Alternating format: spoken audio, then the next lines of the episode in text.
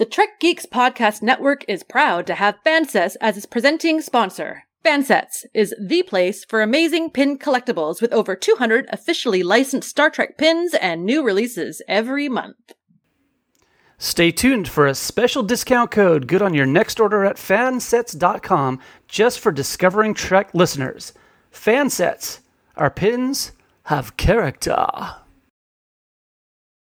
From deep in the bowels of the USS Cerritos, welcome listeners, cadets, junior officers, and all-around non-coms to the podcast that barely goes where any podcast has gone before. What are Boimler, Mariner, Tendi, and Rutherford up to this week? Well, let's find out. My name is Dan Davidson, and this is Discovering Trek, Lower Decks.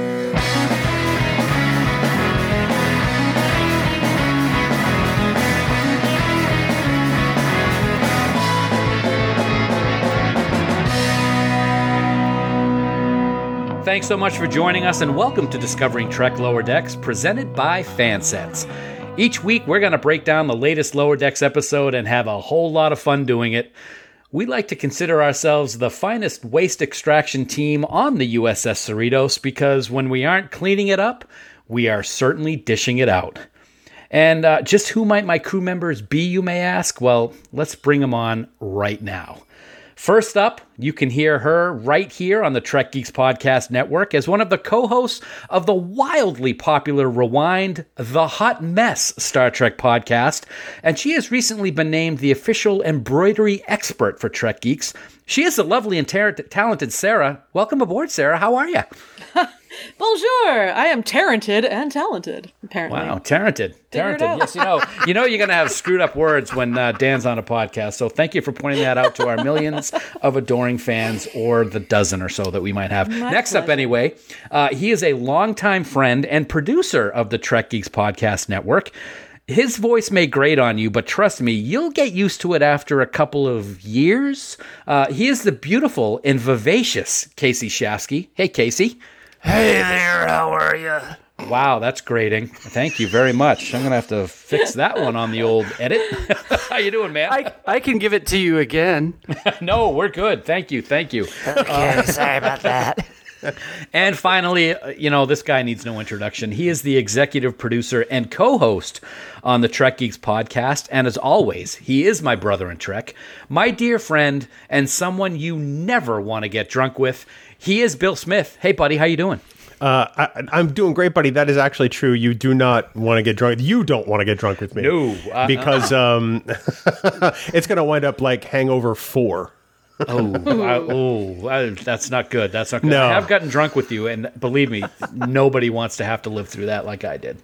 That's true. That's very true. It's great to have everybody here. Week 2 of Lower Decks is in the books. Envoys. It was a lot of fun. We're going to get into some great discussion. And Bill, before you dazzle us with the patented Discovering Trek 6-sentence recap, why don't you remind everyone how they can make first contact about Envoys and Lower Decks. Priority 1 message from Starfleet coming in on secured channel. On both Twitter and Facebook, you can find us at Discovering Trek. In both of those places, you can leave us comments, questions, or even tell us what your ideal Lower Decks job would be aboard the Cerritos. If you'd like to leave us a voicemail, you can do so by going to our website at trekgeeks.com and clicking on the giant blue button. But please do remember, though, that any comments you leave us could be used in a future episode of Discovering Trek. Dan. Whoa. Okay. Thank you, Mr. American Express boy. Black alert. Black alert. From here on in, this episode of Discovering Trek contains spoilers. So if you haven't watched episode 2 of Star Trek Lower Decks, stop listening right now. Head on over to CBS All Access or wherever you watch Lower Decks. Watch the episode, then head back on over to Discovering Trek. Otherwise, you run the risk of finding out plot developments and character details for Envoys.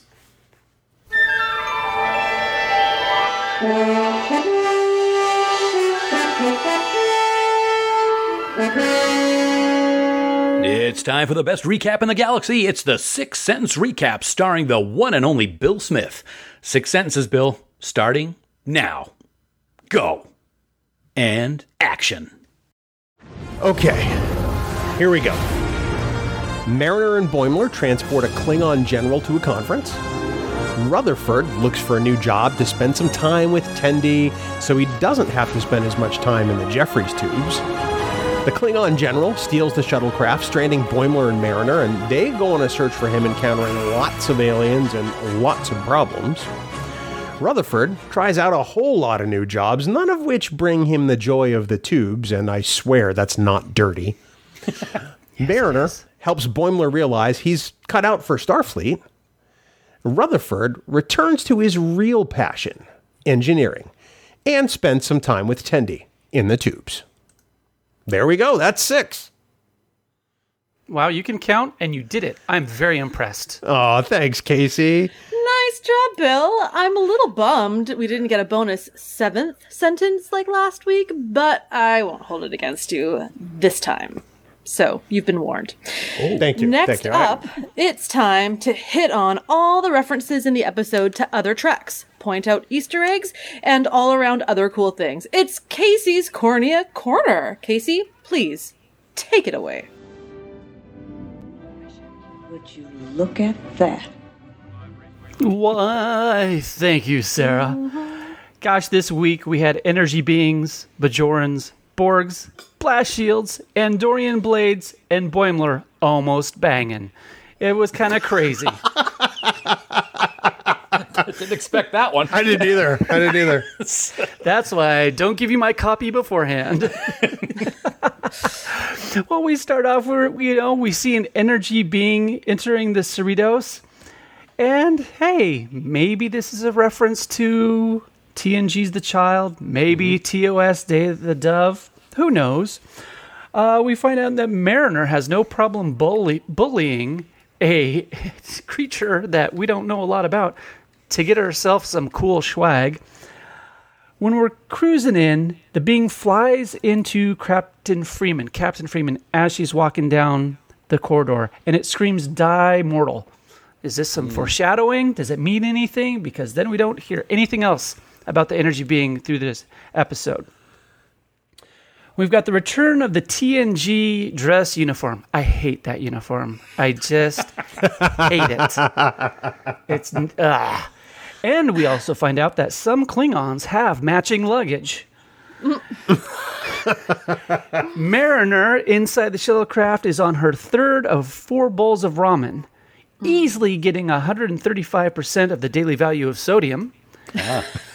And did you know that in 1958... Momofuku Ando invented instant noodles? No, I didn't know that. Fun fact. Hey, I don't screw with Momofuku. The value we're adding here on Discovering Trek is just amazing. Educational show, baby.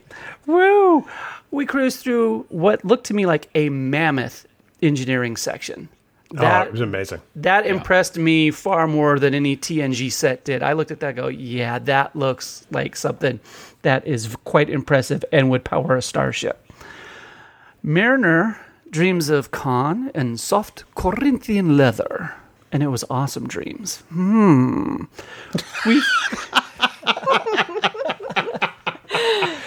We meet General Corrin. Now, is this the one-eyed Klingon Mariner mentioned in episode 1?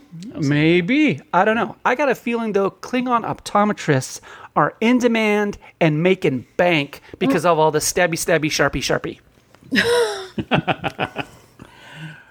We find out that Mariner gets 4 weeks of shore leave on the Cerritos. And in this episode, we get to visit Little Kronos, Little Andoria, Little Risa, and meet a ton of different aliens that we've seen all over the place.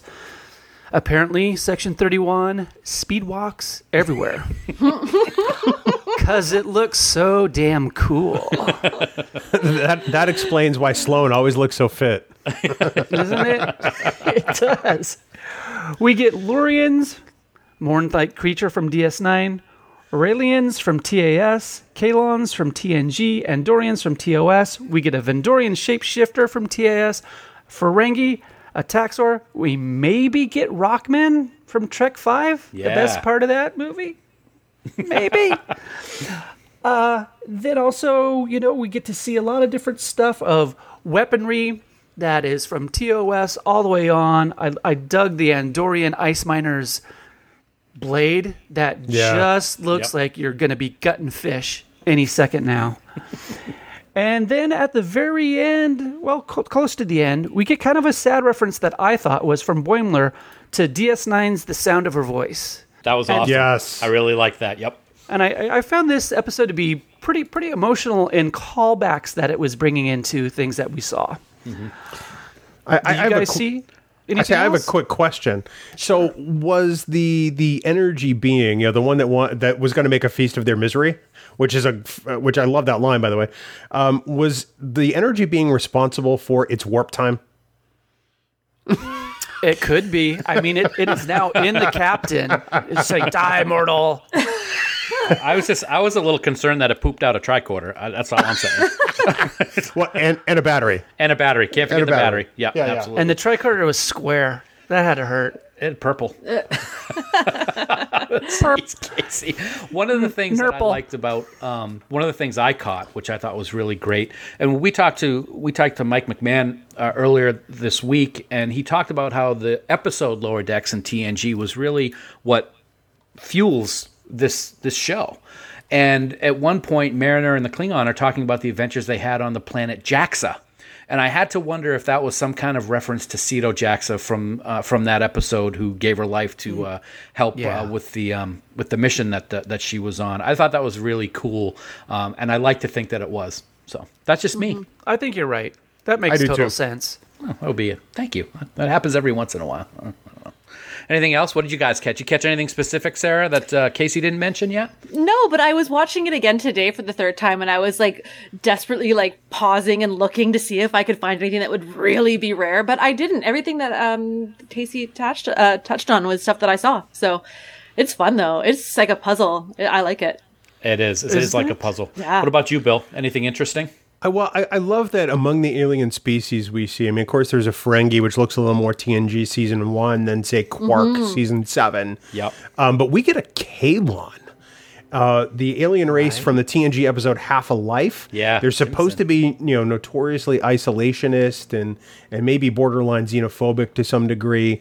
But, you know, he's just sort of kicking around there. I mean, I never would have thought that we'd ever see that race again. Mm-hmm. Of course, the Kaelon we saw originally played by David Ogden Stiers, and of course one by Michelle Forbes.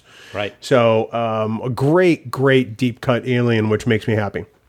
One of the things that I thought was really cool about the Ferengi is when he was pretending to be a bad guy, he had the season 1 TNG look with the fingers and the human. Mm. But then when he was talking to Mariner on the pad, he was more Quarkish in terms of how they had evolved with Deep Space Nine. He had the nice outfit on, and he had a monocle and all that stuff. Yeah, he's the Monopoly cool. man. Really? There's so much eye reference in this episode. I didn't see that coming. I think that is the second reference to Ace Ventura we've had in just a couple of weeks. So it really is. Alrighty then. That's pretty good. I dig that Bill caught another MASH reference. So it's 2 for 2, baby. Nice job, Casey. Full of stuff this week on the corner. Oh, I'm full of it. Mm-hmm. Folks, we want to take a moment to give a big shout out to our dear friends over at FanSets. As always, they are the exclusive sponsor of Discovering Trek, and as always, they are hard at work to bring you the latest and greatest pins to add to your collections. As you all know by now, when it comes to the highest quality of products and customer service, you don't need to look any further than FanSets. Lou, John, and the entire FanSets crew are fans, so they know that their product and service has to be the best of the best, and it is. You know, it really is, Sarah, and their latest batch of new releases are really just awesome. And I'm not just talking about Star Trek either. Oh, no. Brand new this week is the awesome-looking Batcopter from their new Batman 66 collection. Yeah, I know, right? The Huntress joins the very popular DC Bombshells collection. Nice. Yes, Deathstroke and The Question are now available for you DC Comics fans. And Admiral Nelson from Voyage to the Bottom of the Sea has joined the ranks of the Irwin Allen collection. That is a deep cut right there.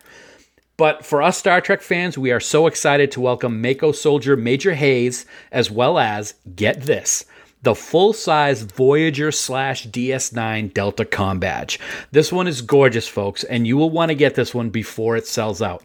But just remember, these Deltas are pins and not intended for cosplay. That is a great list of new releases, Dan. And even better is that our friends at FanSets have a great offer for Discovering Trek listeners. So listen up. If you would like to save 15% off your entire order at fansets.com, enter the special discount code LOWERDECKS at checkout. That's LOWERDECKS in all capital letters with no spaces for some great savings. And of course, don't forget, if you spend $30 or more, you're going to get free shipping at fansets.com. FanSets. Our pins have character, and we thank our friends at FanSets for being the exclusive sponsor of Discovering Trek. Next up, it's time for us to sit back and listen to Sarah as she records her ensign's log. We'd like to think that she brings some actual intelligence and an intellectual quality to this particular part of the podcast, given the rest of us. Amen. I mean, after all, where else are you going to get a fantastic quote of the week, as well as thoughts from the absolute smartest member of this Lower Decks crew? So, Sarah, it's all up to you. No pressure. Nope, not happening. I refuse. I am here to have fun and to talk about some really good quotes. Space, the final frontier. Because it was no longer Starfleet. So, this is a huge victory for the good guys. You know, I'm really easy to get along with most of the time. But I don't like bullies, and I don't like threats, and I don't like you. Let's make sure that history never forgets the name. Enterprise. Hit it. Once again, I didn't pick one. I picked multiple because this show is killing it with the one-liners. It is so funny, and it's funnier than I even anticipated it to be.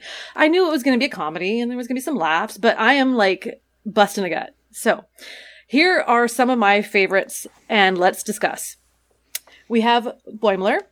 We're like the same age. Back in what day?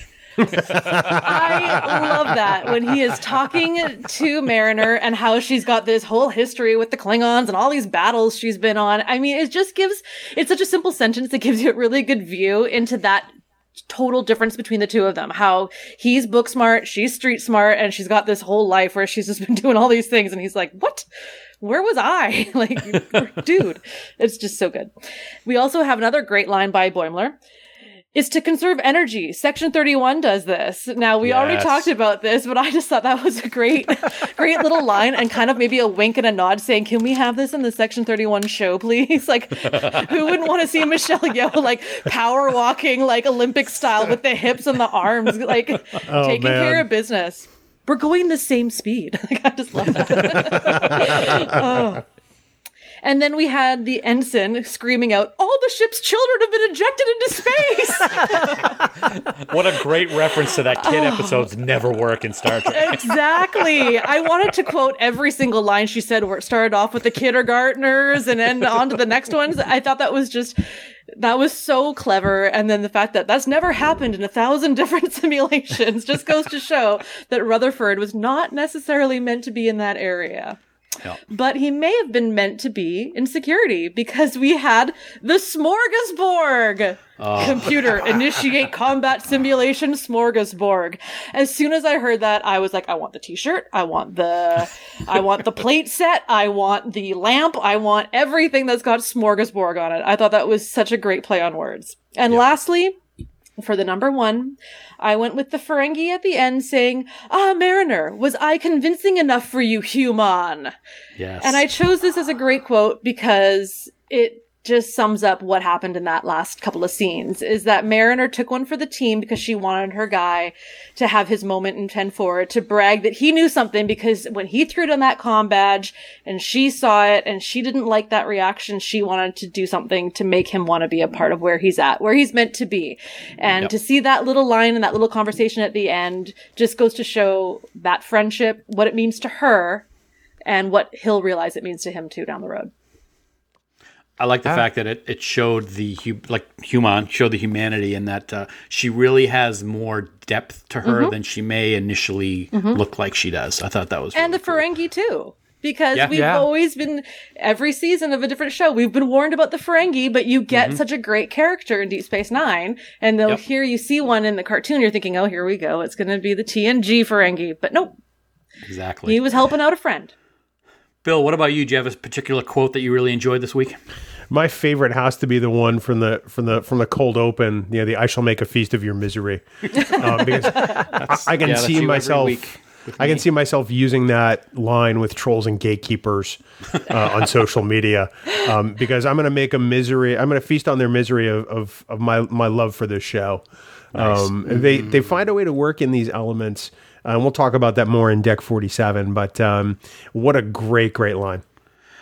I got to say that I had two. One we already talked about, and I'll get to that in a second. But Mariner's Dream, you know, buried alive, right? Marooned for eternity, moons of Nebula. Oh my god! I'm like, oh my god, this is great. Wrath of Khan thrown in right there. It was just awesome. But Sarah, you already talked about it. But computer, initiate combat simulation smorgasbord. That whoever does the voice for the security chief, he's great. I absolutely love. And I got, remind me in case I forget, I have something to say about the security chief when we get to Portal 7 that I don't want to forget. So make sure you remind me. All right. Casey, what do you have for any special quotes? I got to say, once again, we had a nice, my bones.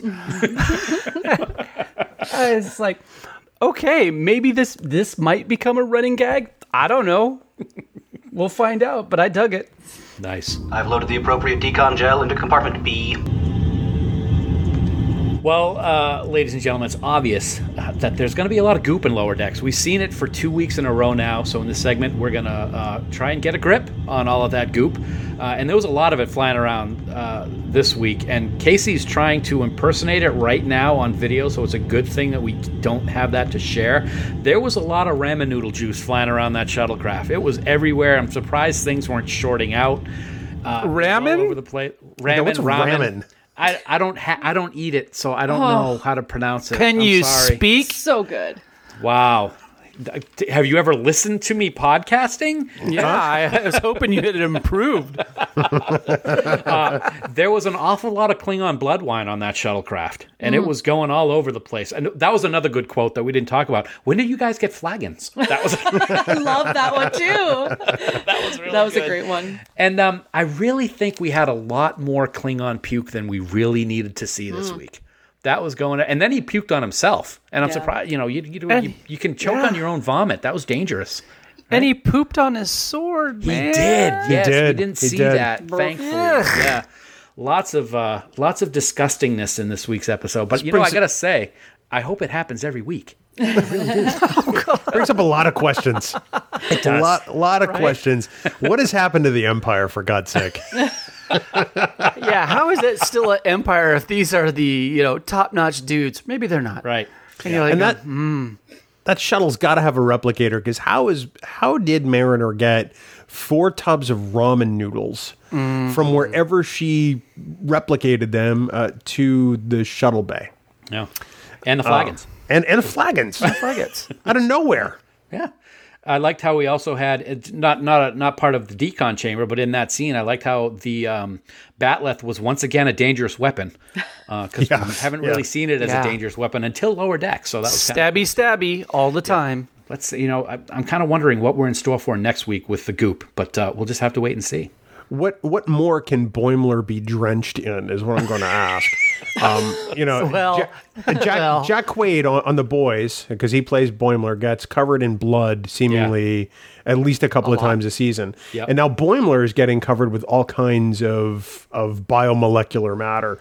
And I'm going to start an online petition to give Jack Quaid a break, man. Also, I just thought of it when you brought up the blood. Like in the holodeck simulation for the bridge, the 2 simulations that Rutherford did, they all got blood all over him when he smashed into the time rift, everything. And then the asteroid, and jettisoned all the kids out into space. So blood, puke, juice, all kinds of stuff. Is that the Janeway protocol? Yeah, I was kind of wondering. Blood out of anything? It's like, ouch. Well, folks, as we move along, it's time for us to get in the turbo lift and head all the way down to the lowest of the lower decks to discuss some other elements of this week's episode in Deck 47, sponsored by our dear friends over at Science Division. They're the makers of the galaxy's first interactive Tribble that you can control with your very own smartphone. These brand new Tribbles will be an incredible addition to your Star Trek collection, and you can find out more at sciencediv.com. Science Division. Trouble's never been this fun. Okay, so I'm going to start it off because I didn't want to forget about it, because I would forget, and I know none of you would have reminded me like I asked you to. Hey, totally. Dan, it's time to say what you wanted to say, so we're reminding you. Security! Thanks, Casey. You're welcome. All right, now, I'm not the brightest bulb in the box. I know that. Everybody knows that, yes. Aww. And I got to say, I watched this episode. We had early screening to it, so I got to watch it a couple of weeks ago, and I did not realize until episode 2 that the chief of security was Bajoran. And the only time I realized he was Bajoran was when he watched Rutherford kick the Borg's ass and said, "By the prophets." And I'm like, oh my God, he's got the earring. He's got the ridged nose. I never noticed it. Because there's so much going on in these shows. And Bill knows what I'm like when I go to Disney World. I'm like, oh my God, look at everything. And this is what I'm like with Lower Decks. I didn't even know it was. Dude, you're like that when you go to work. He's like that when he looks at a pillow. That's just the parking lot at Disneyland. No kidding. So I love it. I think it's great. That's why this is the Star Trek Universe companion, everybody. That's you come here for the hot takes. That's the hottest of them all. Right. Nobody talks Trek like we talk. No one. Thank God.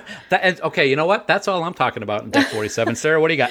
Well, I only knew he was Bajoran because when I did the embroidery of him, I was like, oh my gosh, these fine lines I have to do for the nose bridge. I was like, nope, he's human. Not in this version, he's human. One thing I didn't talk about in the quotes much, but I really enjoyed just the Rutherford storyline. And I loved how everyone reacted when he was like, I'm going to go somewhere else. You're like, oh, great for you. They'll be lucky to have you. Oh, bears. Like just the fact that they're like a cub of bears that are working in security. I thought that was great. And the fact that he did it to spend time with Tendi. I think that's a cute little I think something's happening. So, I thought that was a really great little sub-story that I hadn't touched on. And it was a great way to kind of just see how some of the other areas work. He's definitely not meant to be in the medical area, for sure. That poor guy was, those percentages were going up, up, up. So get him out of there fast. And I think he's where he needs to be. Speaking of the sick bay scene, and we'll get to Casey and Bill's comments in a second. I gotta say it was a short scene, but it was another great scene with the doctor. Mm. This character is really great. Yeah. She's got that grit to her that really worked for the look of her character.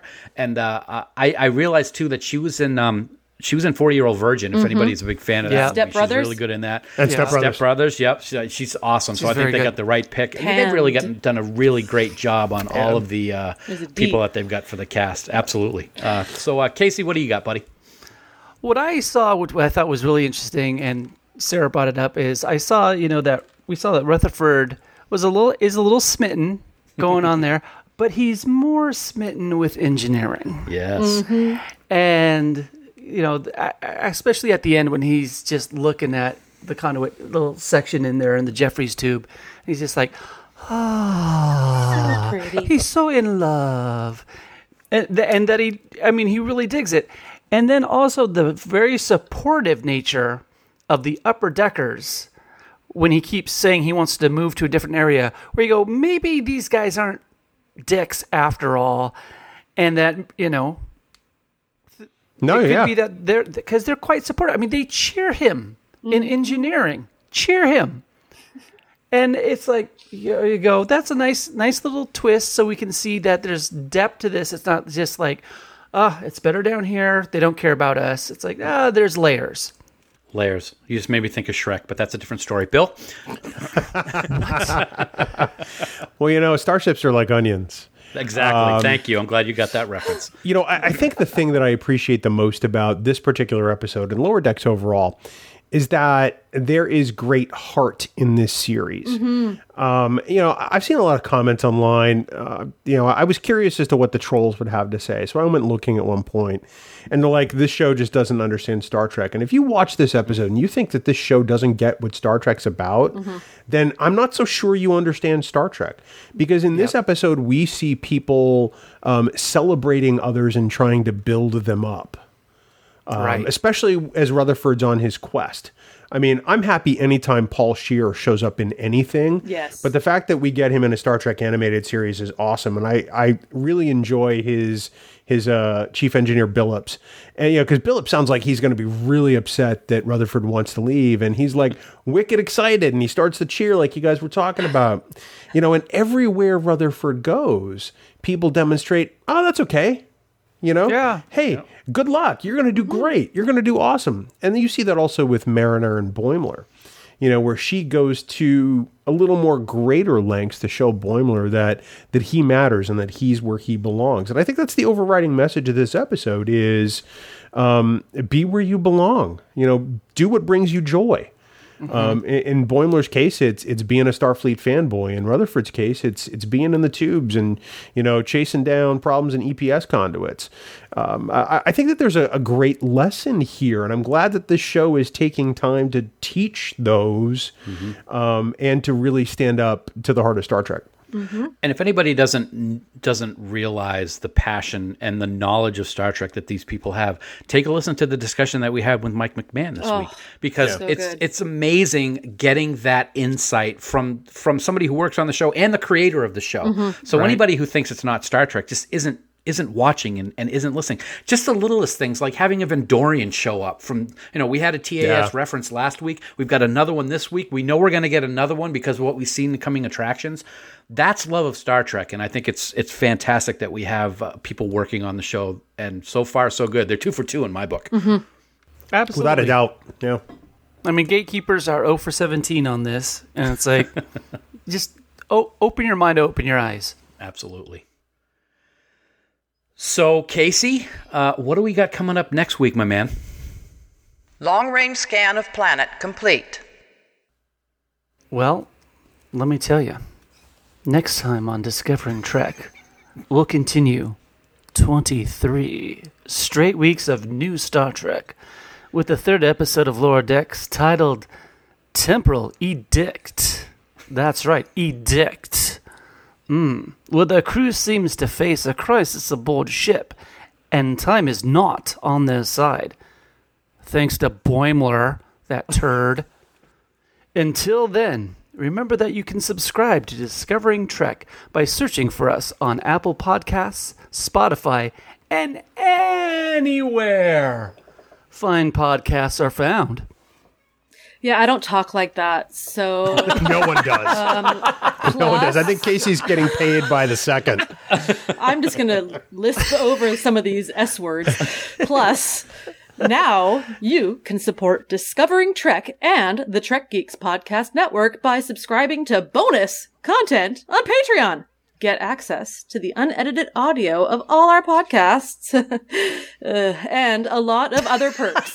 I think the only hot mess on our network right now is this one right here. We'd like to take a moment to recognize the following amazing producers of Discovering Trek. We are so thankful for their support. Ken Tripp, Charlie Mulvey, Chris Trabuzio, Craig Ewing, Jackie and Chris Hackney, Leonel Marchand, Matt McGonigal, Mike Bovia, Sean O'Halloran, Peter Craig, Ken Bird, Jamie Rogers, David Hood, Rachel Delaney, Kyle Castillo, Chaz Bradshaw, Kimberly Hartman, Christina Werther, Steph Lescu, Jim McMahon, and the lovely and talented Jess Fashion. If you would like to support Discovering Trek... and the Trek Geeks Podcast Network, beam on over to patreon.com/Trek Geeks today, where subscription levels start at $1 a month. That's amazing. Wow. Mm-hmm. The low price of $1. Of course, for more great Star Trek discussion, please check out the other podcasts from the Trek Geeks Podcast Network. Let's see, there's Polytrex, Rewind, 5-Year Mission, and the brand new Infinite Trek, providing even more discussion on Star Trek Lower Decks every Tuesday.